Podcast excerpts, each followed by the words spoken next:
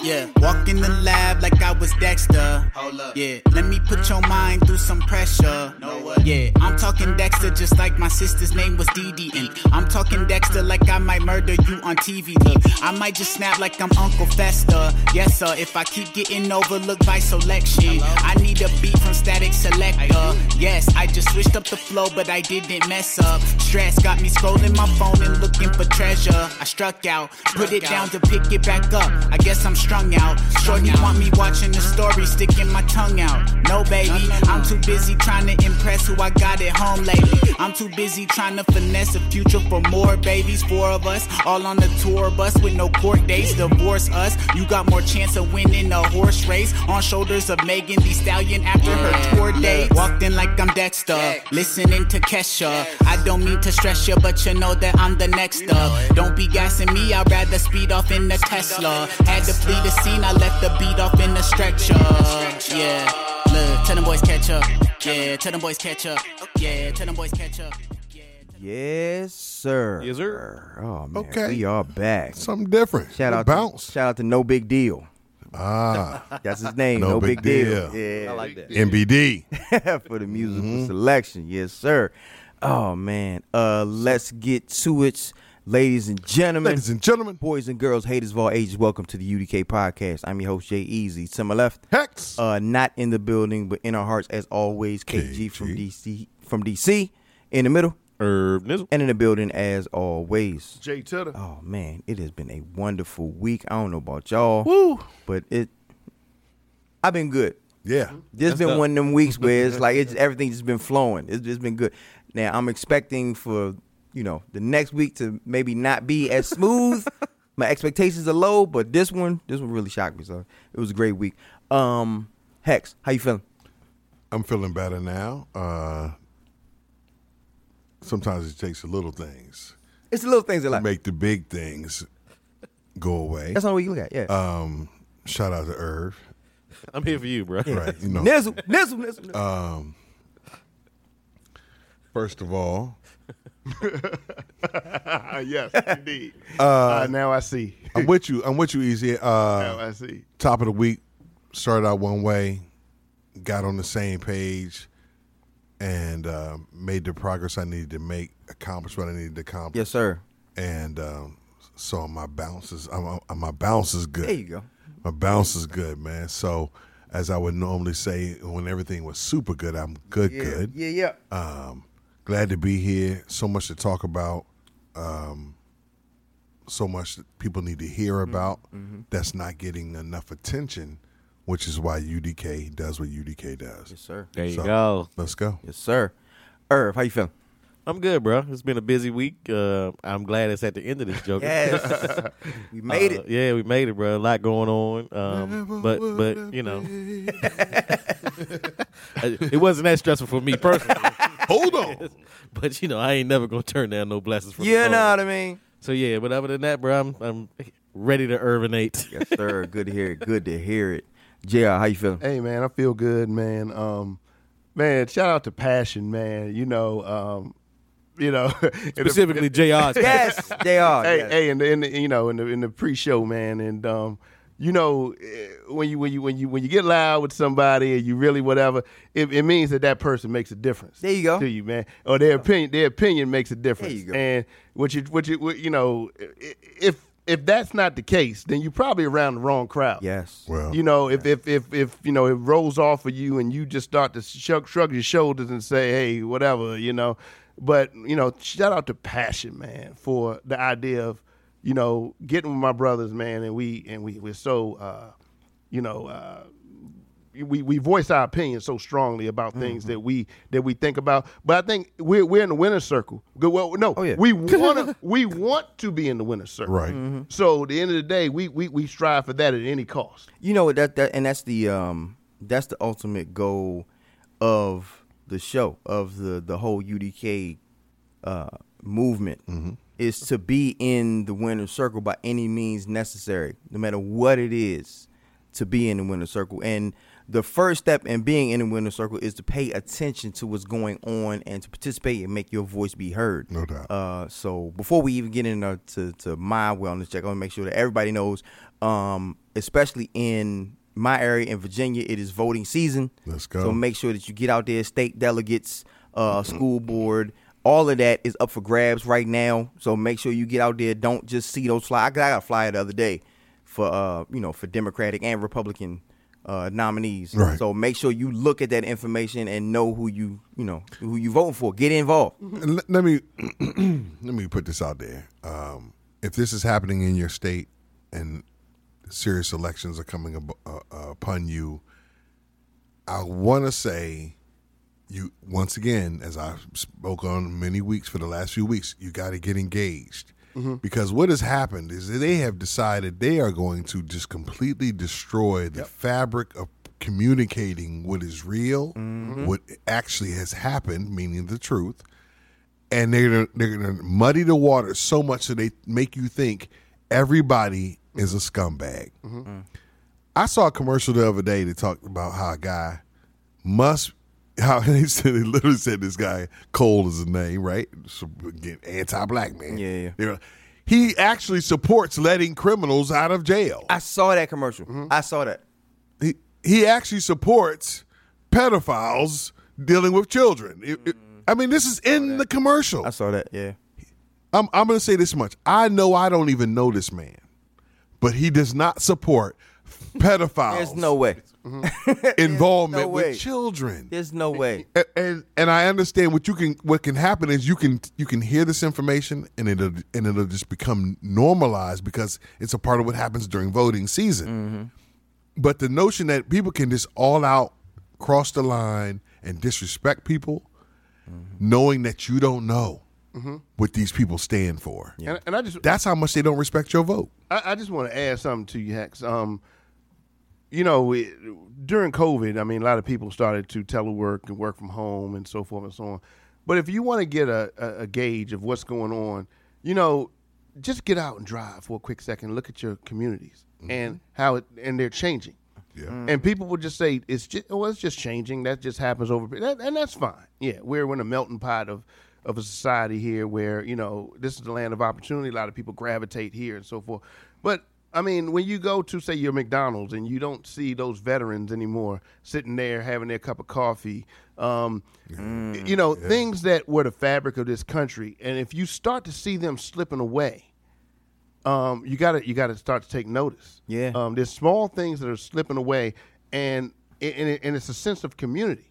Yeah. And if we are losing that, then that is the deterioration of the fabric of what we are. Yeah, and I'm glad you mentioned about COVID. The quarantine really skewed the way that we view other people. Reality in everything, the whole, but especially the way we view other people has been so skewed. The way we talk to them, the way we interact, the way that we don't look at people. We're so used to looking at shit on screens. Mm-hmm. That we don't really look at our fellow person as an actual person. You know what I'm saying? Like, the way that we view them has just been skewed so much. And it's like, when you look at that, you don't perceive reality as something that's you can affect. You think, okay, well, it's just a vote. Like, it's just a state delegate. It's just a comptroller. Right. No, that just matters. Mm-hmm. Like, that's just important. It affects your life. It's important because the reason why you're going through the stuff that you're going through, the reason why you have your inflation the way that you do, the reason why you have your mortgage interest the way that you do, the way that all that shit rolls out is because of the people who are in charge at the top who have been put there and don't have your best interest in mind. Mm-hmm. And the question is, are the ones who are there, did you not vote? Or not vote for them, or did you actually vote for them and didn't even know what they were standing for? Mm-hmm. I'm curious as to this is the first time in a while that I don't recall the red side sensationalizing something. Oh. And I'm wondering if it's just, maybe it's because the wars have broken out and you got the Ukraine and you got what's going on in Israel. Because remember, the last election cycle, CRT was the big thing. Nobody's talking about CRT anymore. Yeah. The time before that was it was the caravans of the immigrants that were coming. They kind of still talking about the border, but they're not talking about caravans of people coming up. Well, there was one person in particular that said that. But it was always something. Yeah. It seemed like it was always something to outrage and mobilize red people. But you know what it is? I feel like the reason for that is because they're so splintered. They don't have time to put the plan together. Yes, they don't. Because they can't get on message. Yes, they don't. Go ahead. They don't have. They have centralized preferences, mm-hmm. but they don't have a centralized message. Because we see that with what happened, you know, with in the House. Like they haven't. They tried one dude and McCarthy, and he had it for a little bit, and then they tried to elect somebody else, and it was like no, and then somebody else, and it was like no, and they finally got to this last dude, and. That shows you the place that they are as far as in their collective in their conference. Yes, in their conference. They don't have a direction. Did you see the clip I sent y'all the other day, and it showed a guy who was asking another guy about generally where he stood on politics and his feelings about Trump, and you know, and it's one of these situations where the guy asked the question to kind of clearly show how ignorant these Trump supporters are. Mm. And in the midst of this is a guy who's having to find out as he's saying he wishes Biden wasn't there. And the Democrats weren't in office, and the things they wanted weren't in place. And the guy said, so you mean the Obamacare that would provide for your grandmother you wouldn't want? And the guy had to pause, and he realized for a moment, he's like, no. And then he realized, he's like, hold. Again, you do remember when you guys were all standing in front of all these cameras yelling, if we just had a healthcare system that would help mm-hmm. people like me who live in the middle of Kansas, the middle of Tennessee, the middle of Missouri, and now you have it. And so you don't want it to exist. Is that what you're saying? Yeah. Because your guy doesn't even have a plan. Yeah. And as much as so what the question becomes, are you going to does real acknowledgement of support and change by somebody you don't like, does that trump your hate that someone else is spilling to you? Yeah. Because that's what they're trying to do. One of the things I sent y'all the article today, maybe we'll discuss it later, was just trying to show you that, you know, if we are not in a point where we are fighting back enough publicly to have enough people speak on the fight back, and those who do are getting drowned out. And you don't even realize the small successes that are happening in between. True. And that's the only reason we still got a society. True. If we let these people who couldn't even elect a Speaker of the House amongst their own majority, they got the majority and couldn't pick a guy. Yeah. We got the fourth or fifth best choice. Well, first of all, I don't know how much. We ain't got lemon pepper. We ain't got garlic parmesan. We ain't got hot. We ain't got sweet hot. Yeah, we ain't got Korean barbecue. We ain't got, what you got? So we got wings. So we right. We got driver of what? We got naked wings. Right. From yesterday. So we for the past few weeks we have spoken about. The House and their dysfunction as far as being able to pick a Speaker of the House and the importance of the Speaker of the House. Mm-hmm. Well, I believe Wednesday, today is Friday, we were recording, Wednesday they were able to pick a Speaker of the House, Mike Johnson. From Louisiana. That is the most. No, I think he's in the witness protection. That is the most plain. It's like, yeah, I was about to say that. It's like John Doe. No, it's like Jeff Johnson, right? With Eddie Murphy, right? You know, just vote for Jeff Johnson. So they did pick him, a distinguished gentleman from Louisiana, bow tie and everything. Pun intended. What's the part? I listened to his acceptance speech, mm-hmm. right? One thing that I will give him is that he is very eloquent in his speech. Yeah, he's very well spoken, mm-hmm. And polished. Yes, polished, absolutely, scumbag. Polished scumbag. Yeah. But yeah, I'm getting to that. Yes, he is. For his speech, for what he said, a dummy would think that was just smart. Mm-hmm. A dummy would be like, "Wow, he really nailed it." But when I listened to it, I heard in between the stuff that he was saying. Mm-hmm. He was saying, "Oh, we'll work together," but.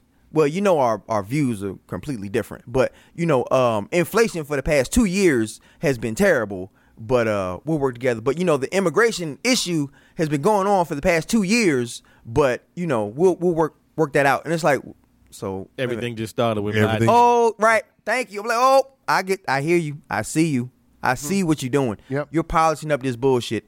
Not only that, but I believe he was one of the few. Well, not few.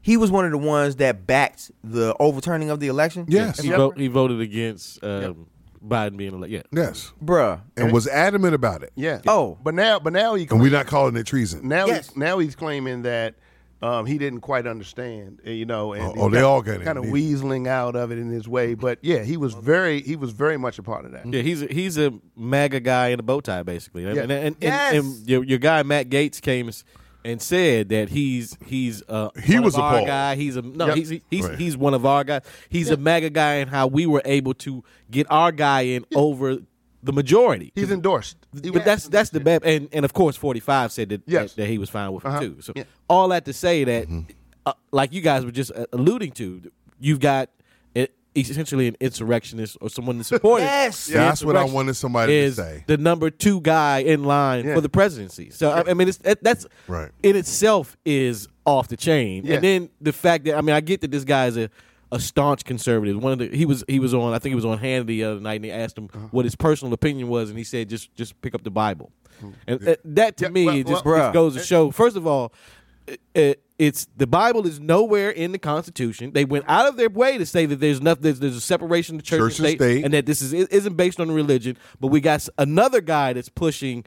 I don't want to equate white nationalism and Christian nationalism, but they need to be equated, and he's supporting both sides of that. And for him to be the guy, it's just another knock on the fact that you guys aren't being serious, and it's hard for me to believe that you guys have any intention of trying to talk across the aisle, because that's what this is all supposed to be about, that it's still anathema for you guys to associate or make deals with Democrats unless you are getting rid of Kevin McCarthy. And the bad thing is when I listen to him, he made the reference to, you know, biblical themes and Christianity and all that. Mm-hmm. And the thing was, it was like, I know you.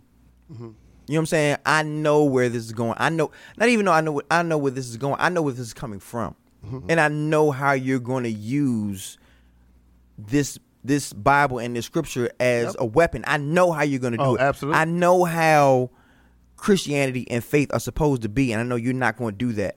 So when you talk like that, I know you're being disingenuous. Mm-hmm. But the person who is just listening to this, who isn't prepared and who isn't involved and who isn't engaged, is not going to hear this the same way. I'm going to say this simply, and I'm going to give you like a little bit of background on him that we've Mr. Johnson. Talk about it. If you can pimp God, you can pimp this country. That's deep. All day. That's deep. Okay, that's deep. When you start talking about evangel, and I know that's going to be unpopular with a lot of people. That's deep. And I've said it before on a podcast before. When you're getting pledges, you're getting whatever, you have to angle people to think a certain way. You have to manipulate people in order, and you manipulate from the weak. Mm. So if you can get that from the weak in an evangelistic way. You can, of course, it's an easy transfer to appease the weak in this country. There you go. Okay. So Mike Johnson, a little background on him. He's 51 years old. He came in 2016 to the House along with Trump. Yeah. Oh. Came along with 45. Mm-hmm. Okay. He has, like you said, he has an evangelistic background, but he also has a podcast with his wife. Really? Yes. That's an evangelist podcast.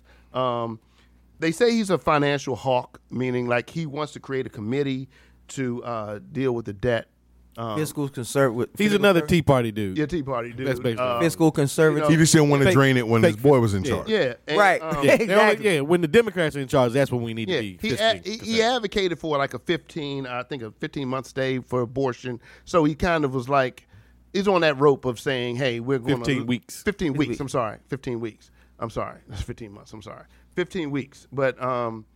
he's kind of like trying to straddle a line, I think, and basically he's saying, you know, the LGBTQ, he's kind of against the marriage. Oh, absolutely. Okay. Staunchly opposed. He's trying to reverse it. Yeah, absolutely. And he's trying to reverse it. Yep. Again, for all you evangelists out there, I don't understand of the many issues we have in this world, why that's what you're stuck on. Yeah. But at the end of the day, it just seems like, again, that's a deflection of, you know, things. He had an editorial from his time in Shreveport, Louisiana, where he said about homosexuality that it was inherently unnatural and would lead to legalized pedophilia and could destroy the entire democratic system. And I ask you, Mike Johnson, what are Republicans doing right now? It's the exact same shit. They are destroying. They're doing that, yeah. They are. Yeah. As we speak, he still holds the position he holds in the state of Louisiana. And what has happened is he put forth today about the abortion, the Roe versus Wade. Roe v. Wade. He went off on a tangent in the House speaking about it a while back. But ultimately what happened today is he voted to make it now criminalized. He put out a tweet that said it's back, so that Roe v. Wade has been reversed. To quote him, what they put in is, the supporters of those who are for pro-life have been supported in the sense that the state now acknowledges what pro-life is all about. And he said, and this is what's now legal and illegal in the state of Louisiana. If you get an abortion, you face up to 1 to 10 years in prison. Hard prison. They call it, it's not the chain gang, they call it something else. Something basically like trying to say you'll work with breaking stone and stuff as you spend your time between 1 to 10 years. You'll pay a $10,000 to $100,000 fine. Right? Now, I ask you, the people who made these little plea deals with Trump for treason, trying to overtake our country, they got 5 years probation, a $5,000 fine, and didn't lose their ability to continue to practice law. I see. Easy got a trigger finger. Yeah, I got a clip. And I'm glad you mentioned his previous statements on Roe v. Wade, because I put that in the group chat a little while ago. And this is before he was speaker. This is actually when he was a freshman, in the House. And I'm gonna play this real quick. This is what he feels about Roe v. Wade. Roe v. Wade gave constitutional cover to the elective killing of unborn children in America, period. You think about the implications of that on the economy. We're all struggling here to cover the bases of Social Security and Medicare and Medicaid and all the rest. If we had all those able-bodied workers in the economy, we wouldn't be going upside down and toppling over like this. Listen, the gentleman, I will not yield. I will not. Roe was a terrible corruption of America's constitutional jurisprudence. Roe v. Wade gave... So... He equated a woman having the right to choose what she does with her body to workers, to money, to that fiscal conservatism? Yeah. Yeah, that was all based on, we need to have more babies so we can have more people in these factories, and then we have more people in the factories, they make money, and then we can tax them, and then we can have more money. Cattle. That's literally it. This is the dude who is, what you say, Hex is third and is second in line to the number two to the president. Two behind the president. It's the third total. And then him. And then he decides what we talk about in the House as far as how to spend the money. That's the dude. That's your man. Yeah. That's your man. And what was the first thing he allowed to come to the floor? Marjorie Ella Green. Your folks. He did what? I ain't see that. He did what? Yeah, he let her come because she wanted to do the censure on Rashida Tlaib because she was speaking up for the Palestinians. And she's Palestinian or of Palestinian. Oh, wow. Who'd have thought it? But anyway, so she wants to censor her for being anti-Semitic because she's speaking against Israel. That's the first. We got inflation. We got two wars going on, and the first thing that you allow to come to the floor is must-talk gibberish. Anything that she's associated with just gives you an idea of what the future with this guy is, what his priority is. He's on the same page as the rest of the MAGA people to me. You just want publicity and to get your face out there to start building your... He's building... This is the beginning of him trying to build his brand. Yes, and like I said... If you listen to his acceptance, air quotes, speech for the speakership, Man. He I'm telling you, this is one of them dudes. You can have people who are boisterous, mm-hmm. and those are the ones it's easy to see them. It's like, okay, that's the loud dude in the room. I see you. Right. He's the quiet dude. Right. Sit in the corner. He's the quiet one. It's like, he is terrible. Maniacal. But he's just, and now he has power. A quiet power, quiet person with power, mm-hmm. terrible. He's like the quiet Ted Cruz. Yes. The Republican Party, fine. Unfortunately, for those who have not done what we've mentioned over and over, which is get engaged. Mm-hmm. Make your voice heard. Mm-hmm. Tell a friend. Have a conversation which will lead to someone else having a conversation which will lead to a difference. But what this guy did is he sat back, figured out what was wrong, and what was really wrong was, you see how they keep always saying on the news all the time, Trump supporters, still he has a 53% supporter, 49% supporter, 42%, whatever the number is, he still has that. And what this guy realized was, you know what the problem is? Yeah, if you get in trouble with the porn star, people gonna have a problem. If you get in trouble with the lady at the Bergdorf's dressing room, people gonna have a problem. If you disrespect your wife, people gonna kind of have a problem. But if you just kind of have the same ideals, and just sit in the settle, sitting in the background, mm-hmm. and then you show up and go, hey, I think just like him, but I'm just not gonna be brash. I'm not going to disrespect anybody out loud in front of everybody mm-hmm. at one of these debates. Yep. And all of a sudden you go, this guy's not bad. Yep. He's just like Trump without the controversy. And that's what they're looking for. And that's why Trump endorsed him the other day, saying he's smart, he's witty, he's been a part of what we've been trying to do all along. Yep. And they were like, the same thing they've been yelling, Trump, it's okay to be a racist piece of whatever. You gotta be cool. If you would just calm it down a little bit. Yeah. And they found the guy. And unfortunately, as Kevin McCarthy, I saw a wonderful interview he had the other day. He said, look, I don't think these people really understand what it takes to truly be diplomatic when it comes to helping both sides mm-hmm. get what they want and help feel like their people that they represent, their constituents, are also being recognized. And so it's one thing, we're watching this battle right now between Israel and Palestine. Mm-hmm. And it's like one side's trying to tell the other, you're wrong. No, you're wrong. And then Israel has more money so they can spend more time on TV and say, no, you're really wrong. And that's what's happened here. The Republicans have such a stranglehold on our media game yep. that they can make it seem like we found a nice version of Trump. 2.1. Yep. Not 2.0, 2.1. You know, just as evil, just as maniacal, but he knows how to behave. Yeah. I'm not saying it's a coincidence, but there are several and when I say several, I mean several big-time Israeli donors in this country that we sure. are all well aware of. Mm-hmm. Yeah. Can you name me one Palestinian donor? Wow. Yeah, and man, as we continue down this road, man, Mike Johnson, new Speaker of the House, glad that the vacancy was filled. That's a fact. At some point, because we had this thing up for grabs, not necessarily favorable. Info at UDKpodcast.com. Please weigh in. Yeah. Check us out on Twitter. Check us out on Facebook, on Instagram, whatever TikTok. Way. TikTok. We would love to hear from you guys on everything that we're talking about here. As you know, again, we have occupied the seat. Yeah. So I gotta at least go with that right now. But we always advocate for is get your information. Yes. Understand what this looks like. And see, one of the things I want people to realize when we have these kind of discussions is I hope people don't walk away just saying to themselves, they just bitching about some shit. This is not what's happening. The more I continue to repeat we need to be engaged, the more we all repeat we need to vote, the more we all say you need to recognize how the voting locally is going to impact where you live, which is going to inspire you to worry about your whole country ultimately.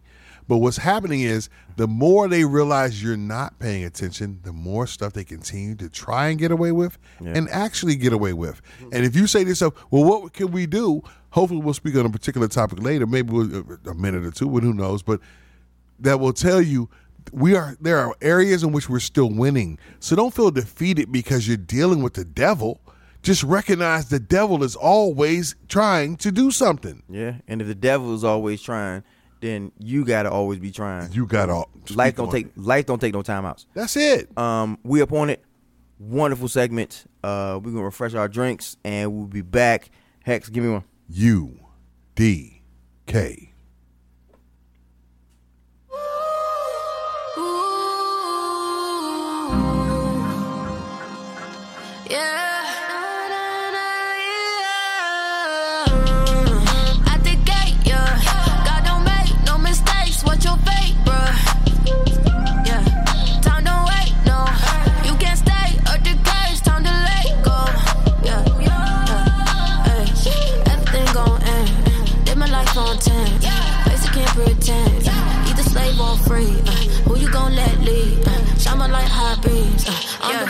Ay, thinking about my future can't be neutral, so intentional. Yeah. Started switching gears when he appeared to show his way to go. Ay. Homie had the job, but suicide was in his plan, though. Cause he copped the land, but what he needed was the lamb. Oh, ooh, outside looking clean, inside looking empty. Yeah, you ain't feel complete, half up like it's semi, yeah. About to crash from the truth, yeah, you dash it. Ooh. Need a stack with a stash, everlasting. Ay, everything gon' end. Live my life on 10. Yeah. Face can't pretend. Yeah. Either slave or free. Who you gon' let lead? Shine my light high beams. On the race full speed. At the gate,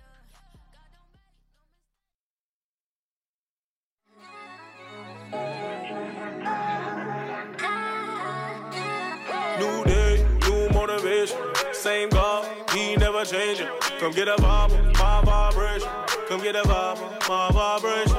New day, new motivation. Same goal, he never changing. Come get a vibe, my vibration.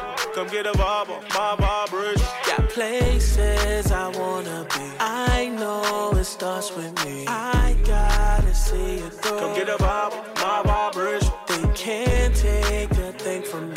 This where I'm supposed to be. I'm gonna make it through. Come get a vibe, my vibration. Yeah, yeah, yeah. Top down, cruising out 24. Got the ball working with a fresh 24 hours. Got it out the mud, had to let it grow. Was holding on a couple grudges, had to let it go. Cause if they knew I was gone, would've stayed down. If they want some square, would've stayed round. I just got paid, picked up my bag. We running off for the day. Yeah, I did off on my chest. Way too blessed to be stressed. Yes, sir. Okay, man, okay. Back. That's not the Drake AI joint right there? I wish. They done slowed down for a minute. Once I get something new, I'm on it. Trust me. We back. So last segment, we spoke about Mike Johnson and his loyalty and his fealty to 145. The way that his views align with 45's, but his approach is a little bit different. We're going to speak about that approach. In terms of the newly elected Speaker of the House, he tends to take the approach to be quiet, right? So he wants to be calm, cool, collected, eloquent in his speech, whereas 45 don't give a damn about none of that. He don't care about none of that. He's the complete, total opposite end of the spectrum. We've talked at length about the civil cases that he has, about the federal cases that 45 has that he's dealing with. Recently, this week, he has run afoul of one of the judges who issued a gag order to him. And this is the New York civil case, specifically about the Trump Organization. And I think, I know it's more than one case that has had a gag order on him. I want to say it's like at least two or one three. In Atlanta as well. Yeah, Atlanta. D.C. one has one too. So at least three. Mm-hmm. It's at least three that has a gag order on him. A gag order means that you cannot just say whatever you want to about individuals who are the jury, the judge, the clerks. Helping to facilitate your case. Yeah. People who are helping to administer the judicial system's way of administering justice. 45 said, damn that. Recently, I believe this week, I forget what day it was, but he was in attendance at the trial in New York. And as he usually does, once they adjourn, they take a break, he runs outside and he starts talking to the cameras and the media, anybody who will film him. And he starts talking about people being partisan. and he names the judge and the person next to him. Well, the judge gets wind of this, and there are two people that are next to the judge. One on one side is Michael Cohen, mm-hmm. and on the other side is the court clerk. Yeah, the court clerk. And Michael Cohen is the defendant. Yes. Well, not the defendant, but he's one of the witnesses. Testifying. Yes. Mm-hmm. So 45 comes outside, and he's the judge is partisan, and the person next to him is partisan. So the judge hears it and says, "Oh, buddy, come on in." As soon as they finish, come on in. Mm-hmm. Come on up here. Sit down. Talk to me. So he takes the stand. And he says, who was you talking about? You ever had, like, with your mama and, like, you say something under your breath that's kind of like, man, I wish you would just leave me alone. And your mama's like, what'd you say? Mm-hmm. What did you say? And then you got to be like, I ain't say nothing. And your mama don't believe you because she shouldn't. Mm-hmm. That's what the judge did. The judge was like, what did you say? I was talking about you and Michael Cohen. And the judge is like, man, I don't even believe that. Come on, Slim. Like, what is you doing? I'm going to go ahead and take this $10,000 fine. That bullshit you talk. It's this whole game is just beyond me, man. It was like this. I will never get past it. This is the guy that they went all in for to begin with. The fact that this man has pleaded the fifth, I don't know how many times, he never will take the stand himself, but you have people that actually say that this man is an honest person. Bruh. Mm-hmm. And the thing last week we were talking about when they said of all of the Republicans that are running that he was the most religious. I mean, the fact that anybody would believe that, let alone a percentage in the 30s or 40s, it just makes you ask, what is it about the guy that I still haven't figured out? I'm every time they put a microphone in front of one of his supporters, and I'm talking about the grassroots people. I'm not talking about the donors, the people that are giving money. The big money. The people that he would actually have a conversation with. We're not. So we're talking about the regular Americans like us that at the end of the day, he wouldn't even acknowledge if he didn't have to. But they believe in him as being almost on Jesus level is the belief that they have. Yeah, that this guy's a messiah of some sort. And I still have yet to see him conduct himself he was never presidential. He's never been a gentleman. Never. You keep talking about what type of businessman and his business acumen. How do you go bankrupt or 6 times? 6 different times you went bankrupt, but you have this incredible business acumen. And he's on trial now for fraud. He's 91 counts of activity that this man has, but apparently people believe that he's being persecuted. I don't get it. Like, all I want to know is, did he do it? Nobody's asking. You keep saying, well, they're bringing all these charges and they're trying to keep it from the president. Did he do it? Anything that he's being accused of? Did he do one count? Just one, bro. The unfortunate part is that what is happening versus what can be said is happening is what's up for debate. Trump is put himself in a position where he is told, white America, I'm here for you. And they're unfortunately in a position where they can't say just that. All white America, stand up, I'm here for you. They can't do it because we're in such a polarizing time where something like that will make the news and become something that's just outrageous. Mm-hmm. However, all the while, we all know this is exactly what's happening. They are feeling left out.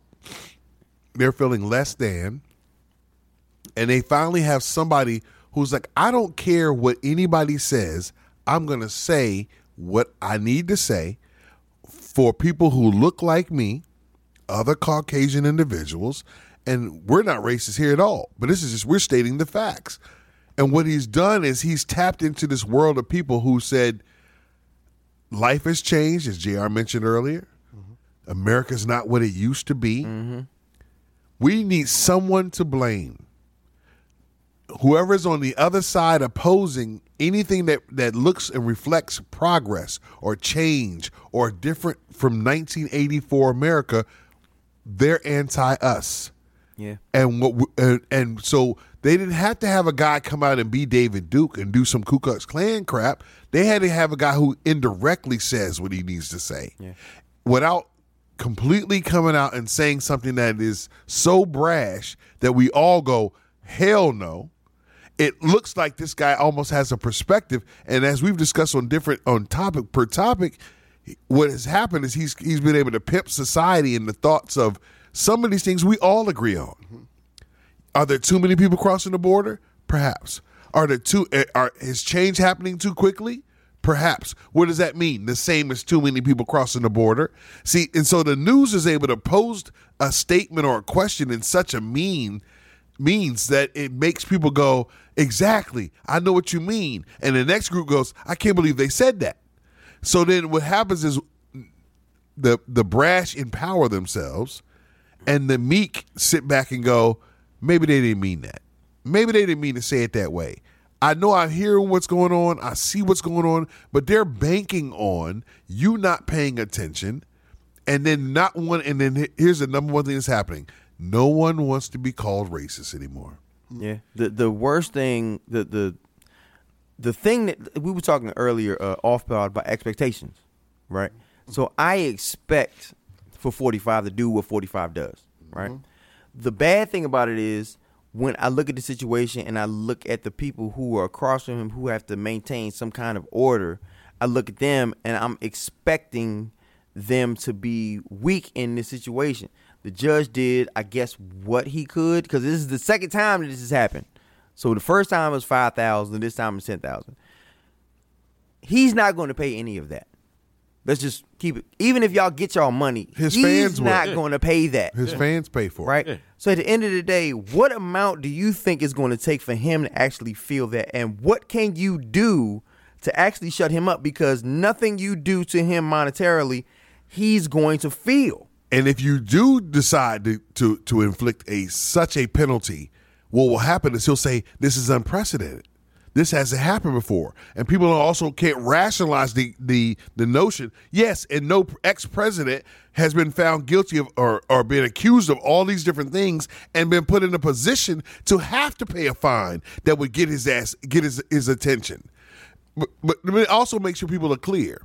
With this, as Michael Cohen was testifying, he gets up from the table and walks out of the courtroom and says, I'm not going to listen to this anymore, as though anyone else could do that. Anywhere else, the judge says, bailiff, get the guy who's been accused and bring his ass back up here. But they let him go outside as though he was so disgusted in having to hear about all the things he had asked Michael Cohen to do and the innuendo, because Michael Cohen testified that part of what was the problem is that he never specifically said things. He would tell, instead of saying like, I want you to sweep the floor, he would say, I want this floor clean when I get home. Right. So I never told you sweep the floor. He didn't say, hey, I want you to lie on this paperwork so I can get better interest rates from these loans. He said, I want to make sure these loans are favorable. So then Michael Cohen testified to all of this to say, please be clear. Here's what he asked me to do, and here's what I knew what that meant. Mm-hmm. Now you get to play this whole game on Fox News and other networks and say to yourself, well, he didn't really say it, but if you don't understand when your mama says, when I get home, this room better be clean. You gonna clean the room, right? I'm telling you, who was she talking to? Exactly. Right. She didn't say your name, but you knew she was talking to you. Yep. And this is the same deal. He didn't say he said Trump talks to people like he's a mob boss, and his behavior up until now leads me to believe that there's some substance to that. Oh, yeah. So it wouldn't surprise me if like Heck said, he's wording things purposely. I mean, you got to give him credit. The dude has done it for a long time, and he hasn't been locked up. He's always found a way to make it sure that he's at least at arm's length from with the actual crime, at least until this time, because right now, to me, the actual crime occurred on January 6th. You led all those people there. There was an actual insurrection, and half of your people are still trying to deny to this day, or trying to falsely compare. They had an assembly at the Capitol of people that were against the war in Palestine, in Israel, right? Yep.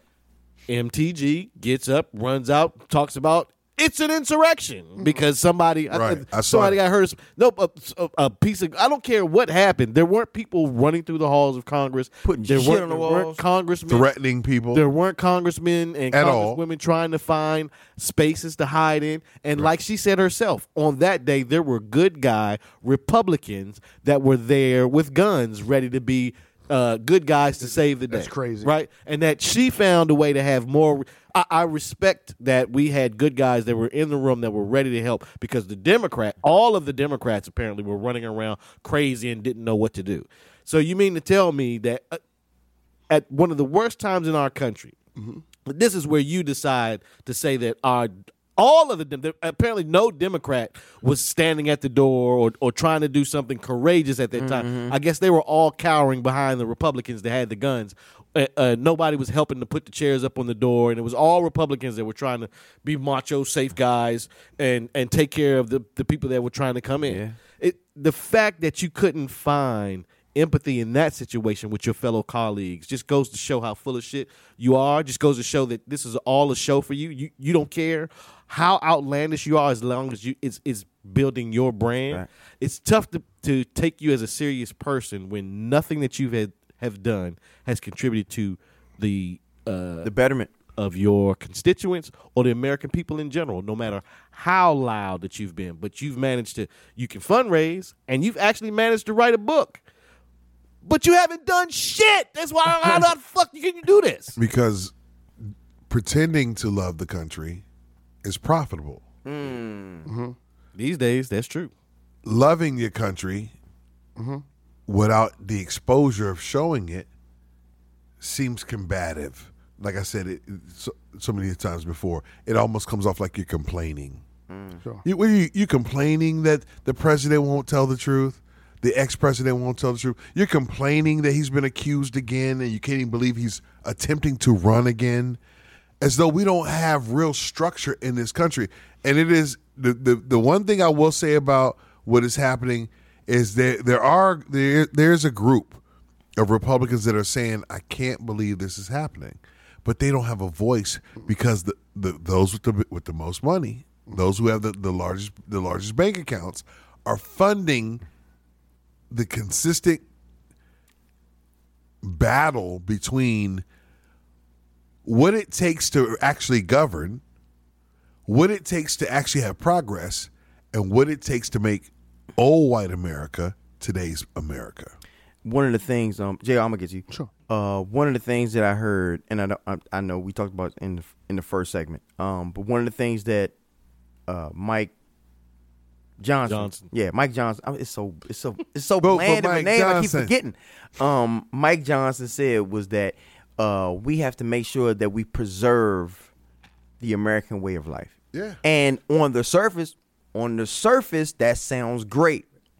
But if you actually listen to it and filter it through a dog whistle, we need to be figuring out a way to make America better. We need to be great again. We have to be able to make sure that we progress and that we grow and that we get to a new position. But they don't want to progress, and they don't want to move on, and they don't want to grow. They want to be right where we are. Yeah. And if you don't listen to this shit, 45 is the same way. Make America great again. It's like, no, we don't want to go back. We want to go forward. We don't want to be in a position where you, as a privileged white man, can stand up in the middle of a courtroom and storm out and nothing happened. We don't want to stay there. Right. We want to go forward, and that's one of the things that Mike Johnson. Mike Johnson was prefacing, and in my head, I was like, a dumb person would probably fall for that shit, but no, I'm not falling for that shit. I know what the fuck you want. Man, info@udkpodcast.com. Yes, sir. That we continue to talk about simply and weigh in. You know, follow us on Twitter, follow us on Facebook. Yes, sir. Follow us on Instagram. As we continue to talk going down this road, I mean, the one thing I'm hearing you guys talk about is simply appropriate behavior. It sounds simple, but it's simple. We are on the verge of something we talked in the middle of this segment. We talked about AI coming. We talked about things that are coming now. We've seen how the social media storm has come. My question is, how do we govern these things? what is going to be our imprint on things that are to come if we cannot have mature, civilized dialogue and conduct of people, again, elected officials who should know better, former elected officials who should know better, and how do we hold people accountable for careless outbursts, careless dialogue? Again, when I always go back to the State of the Union because, again, that's when we're supposed to put our best foot forward. And you have outbursts of people doing things when they're ready to do things and when they think they can do things, to get a knee-jerk reaction, to get a click, to get you talked about MTG just now. Nothing of substance. Everything has to be something that puts you in the forefront to be an imbecile. Well, you know, because there's no consequence. Exactly. There's no consequence. We're 45 with the situation with 45 in the situation with this civil trial. Mm-hmm. He had a $5,000 fine and then a $10,000 fine, which he's not going to feel. Mm-hmm. When are we going to get to the point? When are one of the people that are presiding over these cases? When are one of y'all going to step up and be like, you on house arrest? And that's what we have to hold Mike Johnson. When are we going to get Mike Johnson accountable for? You said that. You said it. You just said it. You want us. You're trying to act like you're trying to galvanize us to a sensible situation. Then call out your people. We're trying to galvanize his people. I understand that. Because unfortunately, again, by not being engaged, what we find is a guy who is in a situation where he's already there, right? So now it's too late, right? The boogeyman's in the house. What are you going to do to protect yourself? And this is the whole point of people trying to say, you know, one, it was the embarrassment of them not being able to fulfill the position. That was one story. Now they filled it. So what are we going to do? That's why I brought up that article earlier about what happened in Georgia, about if you vote and you vote and you vote some more, what happens is you put enough people in a position that the numbers say they can't just do whatever they want to do to you. If we get enough people who are paying attention and those polls start to show, regardless of the distraction, his numbers are not favorable. Regardless of the distractions, bringing in a Mike Johnson, we understand, is a baby Trump. It's not going to work. That's why I was proud when DeSantis wasn't making progress after everything he was doing in Florida, because he was trying to show, I'll be Trump 2.0. Mm-hmm. Mike Johnson is 2.1. There's a bunch of us who agree. They think the same. They behave slightly different. But the truth is their outcomes come up with the same results. That's why they're getting the approval of the clown Donald Trump. But the problem is we can't find someone who will expose those who are not telling all the stories. I keep saying, the moment the executive producers of all of these news outlets, his names get put on front street and on blast to say, you're the guy who's controlling how the rest of the world thinks, what the rest of the world has access to, how we see things, what affects us. Because again, positivity breeds positivity. So again, when they keep telling you, they keep fighting things Democrats want to do, but they never tell you what they have in store for you. Mm-hmm. And somewhere, Mayor, your outrage can't outweigh productivity. Something actually transpiring that actually helps you. Your neighborhood, your son, your daughter, your wife, your community, your church. Something's got to be impacted in a positive way that's not anti-something. It is pro-something other than this fake attempt to have this pro-life crap going on. And again, once again, I have to say this about this Mike Johnson. If you think that people who are supporting I don't care who you are, please be insulted. If you are pro-life and you think it is okay that a woman is or a child has been raped, and you still think that child who's been raped, even in the case of uncles or brothers or cousins or some daddies or any kind of man who rapes a little girl, and you say to yourself, that's a life. Mm-hmm. If pregnancy comes about from the result of the rape, you are disgusting. You are a monster. And if anybody else rides with somebody who says to them, I'm with them, I'm pro-life, you should have the child. It's fine for you to have an opinion when it comes to where life starts and when it doesn't. But when you are listening to the person on that same side say to you, man, if it's the dad raping the girl, they should have the baby. as in the case of Mike Johnson, he has this perspective that says, I don't care. Why would you not care? And again, I hate when people do this. I got a daughter, you got a mama, you got a cousin, a sister, a grandmama. Nah, you got decency. You got decency to say to yourself, the idea that I'm going to vote for a guy who might be in favor of two or three other things that I do want, but I'm willing to accept this rape issue, and say to yourself, raping a child and wanting the child to have the baby makes you less than less. Sure.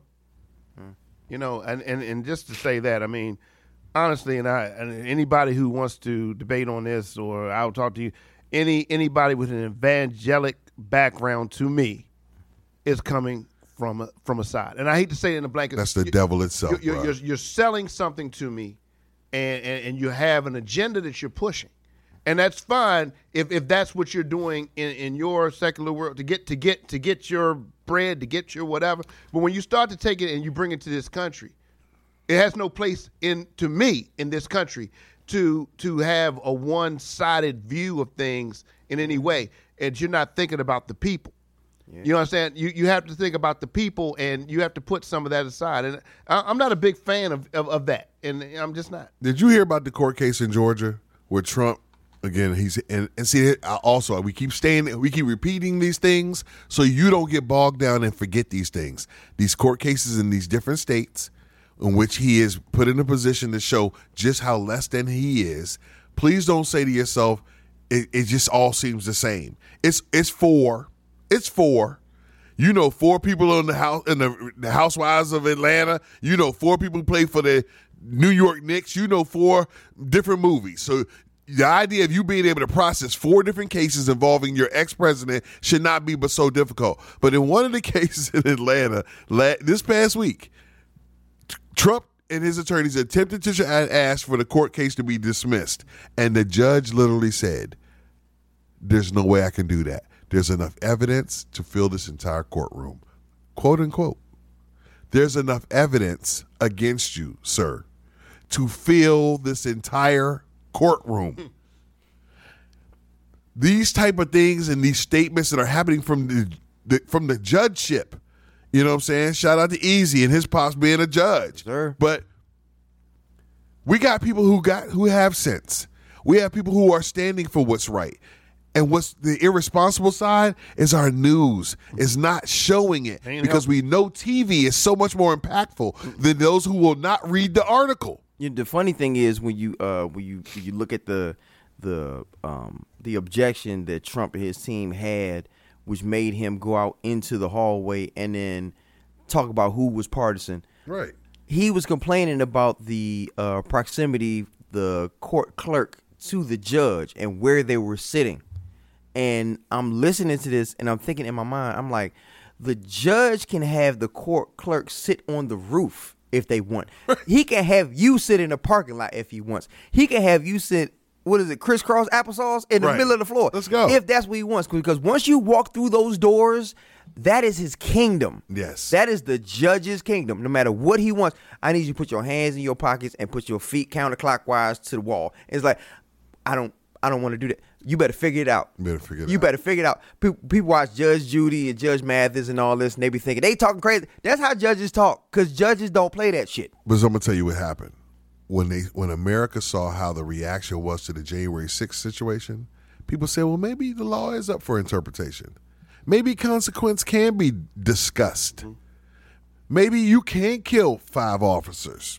Mm-hmm. And it's really treated like it's almost like someone said, if they make you mad enough, you can kill 5 police officers. No, you can't. That's a human being. Yeah. And the same people who think it's okay to kill 5 police officers who are grown men and women are the same people who want to tell you what to do when it comes to having a brand new baby you want or don't want at this point in time in your life. Mike Johnson. Come on now. I remember his name. I swear to God.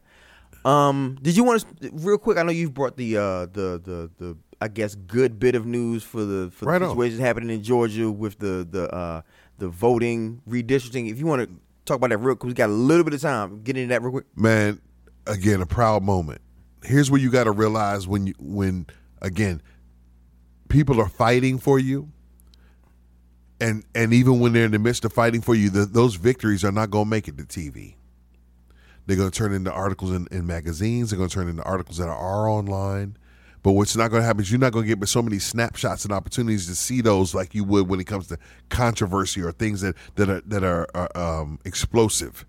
This is a situation where the vote with Scott Jones in Atlanta, in the state of Georgia, they stood up and said there are too many districts that do not represent the population of African Americans that exist. And it's happening again, as the end of the article said, from Tennessee to New York. Yep. What's happening is these places have tried to gerrymander how the votes are put together, how people vote in the specific areas they vote in. What they've tried to do is split up all these areas in which highly minority areas, black and brown people live, specifically black Americans specifically, so that a little bit goes into each white area. So ultimately you will be able to vote, yes, but if we split it up just so, we dilute your vote, so the tip of this black neighborhood is connected to the majority of this white neighborhood, and so on and so on. You have no voice when it comes to the representative for your state delegation or for the federal. So when it comes to the House of Representatives, we just finished talking about, you have no voice, because collectively you might be all going through the same thing, but I might live on the street and Irv might live on the street, Hex, JR, we might all live on a different street right in the same area, but all of y'all split up between four different lines. So it's like, well, we all gonna vote this way. Well, it don't matter. It don't. That really like don't matter. When you've gerrymandered to the point where your district is safely Republican or safely Democrat, then that means that you're just running against yourself. And it seems like the Republicans are now running to see who can be the furthest to the right. And that's how you get the crazies. Yeah. And to be clear, what they were saying is they violated the Voting Rights Act. Yes. Oh, yeah. So once again, when you want to hear that, UDK brings you some detail to what we're saying. They violated the Voting Rights Act, which was the civil rights movement that was fighting to say, not only do we want the ability to vote, but you can't change who represents the people who live in particular areas. Yeah. And the biggest shout out they were given in this article was to all the new people who voted. Mm-hmm. Hear that again. All the new people who voted is what changed what was going on. They said there's absolutely no way you can have the percentage of African Americans vote and not have the same percentage of representation that actually impacts their community. That's right. Facts. So don't give up. So people being aware, people participating, it does work. I know a lot of times with these articles, we bring y'all the it's not going to be on TV. We bring y'all the nonsense that comes on, but at the same time, we're trying to use that to let y'all know that there is a reason why you do need to participate. We're not trying to do that to discourage y'all. There's a lot of people out here that's going to try to discourage y'all, saying y'all don't vote, don't matter, but this ain't the place for that. The other shout out to that is the impact of this is going to impact how society moves forward. The one thing, you know, we'll share this if you in the Discord, so you can get a chance to see the article, read it yourself, share it with somebody else. But the main factor what they were trying to tell you is all of the votes that are about to happen in the next year, the next year's elections, that's going to change the House. Yeah. Because Republicans have the House right now. We're going to be able to, if the Democrats are able to change this through in multiple states, and there's multiple states fighting this as we speak, and one of the states in particular, North Carolina, did just the opposite yesterday. North Carolina said, nah, we looked at the way it is, and it's perfect. This is exactly how we want it. And I understand you're saying to yourself, I'm not really all that involved in politics. I'm not really all that involved in how votes work. I'm not really all that involved in how that impacts my way. But you are frustrated with what's happening where you live, or you were paying attention when Trump first ran. And again, the best thing, Scott Jones, this judge who was the one who said enough is enough. We recognize that you are disrespecting African Americans and how they vote and how they matter, was appointed by Obama. So when you vote for somebody who stands for your interest, they're going to also stand for somebody else who's going to impact your interest. That's why it matters. Facts. We up on it. Wonderful show. Hex, shout outs. Man, shout out to everybody who listens to UDK. shout out to everybody who's paying attention. Shout out to everybody who is frustrated with feeling like you're talking to yourself, wishing someone else would listen. But people will, because it only takes enough hardship, enough suffering, enough pain for you to get involved. Unfortunately, and fortunately, what is happening is we're in a situation where we can stop some of this. And we've seen some of this. We talked about, again, the fair fight in Georgia with Stacey Abrams. Don't think for a moment that there aren't people doing stuff because it's not getting the attention. Shout out to everybody who cares. Shout out to everybody who rocks with UDK. Shout out to y'all for being here tonight. Shout out to UDK. Sir. Shout out. Shout out to DJ Thunder Powerhouse Radio. Shout out to KG, man. I know you somewhere angry and ready to fire. Yes, sir. Man. Word up. Shout out to my dirtbags. You know how we roll, fellas. I hope everybody doing well. Got a shout out to the Urbanators, man. You know, much love to the fam, bro. Right. Yeah. Want to shout out my Uncle Steve, man. He went to his resting place this week, man. Much love to you, Uncle Steve, man. Shout out to Uncle Steve. Gone, but certainly not forgotten. Want to shout out my youngest daughter's 8th grade class. Yeah. Turned up. Yeah, turn up. I'm so proud of her, man. She's all A's another quarter in a row, bro. Let's go. Get ready to go to high school. Do something. Keep on doing what you're doing, babe. Want to shout out my oldest daughter. She's also enjoying herself, doing well in school, and I couldn't be more proud of both of you, man. It's you. I can't tell y'all, man. College I wish student. I had the words to say how proud I am of both of y'all. So just keep on doing what you're doing. Daddy loves you. Yes, sir. Let's go. JR, shout outs. Hey, shout out to continued awareness.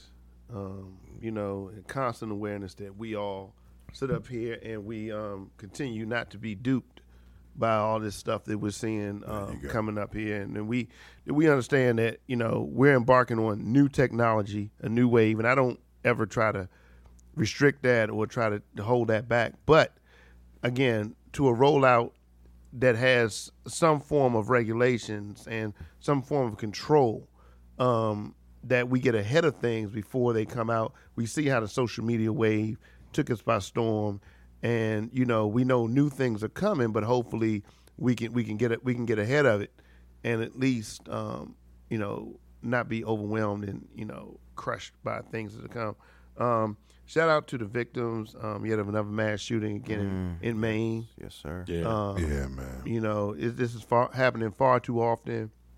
The things that surround it are, you know, very mysterious, to say the least. And just hopefully that we get to a point where people can talk and, you know, get their differences and not necessarily get revved up and think that this is the answer. Right. So I know these are still breaking details. I know, you know, KG, I think, filled us in on some of the stuff that was going on, the late-breaking stuff. But, man, it's just a tragedy when almost 40 to 50 people have been injured, and then 22 were killed. Yeah. You know, it's just unnecessary violence. And again, every time we talk about other topics, we can't seem to get away from a mass shooting. Mm-hmm. And it's no matter where it is, you know, north, south, east, or west, it's still gut wrenching. It's still heartbreaking that innocent blood is being shed. I just want to leave that on. Jay. Yeah. Shout out to Aunt Janice. Yes, sir. Shout out to anybody who's ever listened to this podcast. Shout out to anybody listening to the podcast. Shout out to anybody who will listen to this podcast. Bookmark it safely. Like, oh shit, this shit is dope. They sent somebody to listen to it. Oh shit, this shit is dope. We appreciate y'all. We love y'all. And we're going to do this again next week. Next week is the clip show. So I want to make sure I get y'all in the right frame of mind. Next week, we're going to be able to actually give y'all our thoughts and our views and what the show means to us, and a little recap of what we've gone through this year. And it's been a lot. This year's been ups, downs, highs, lows, but through it all, we've been right here for y'all, and y'all can't get rid of us. Hex, give me one. UDK. Boom shakalaka. Boom shakalaka.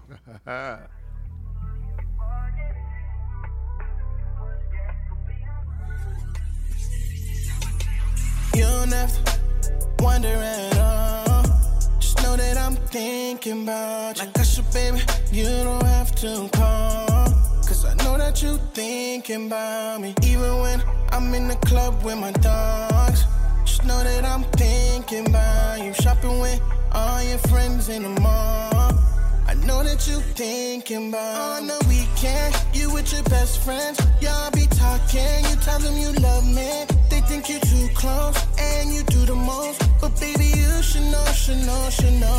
That doesn't matter. All of that is chatter. Me and you, we living happily after. They think I'm too close and I do the most. But baby, you should know. You don't have to wonder at all. Just know that I'm thinking about you. Like I should, baby, you don't have to.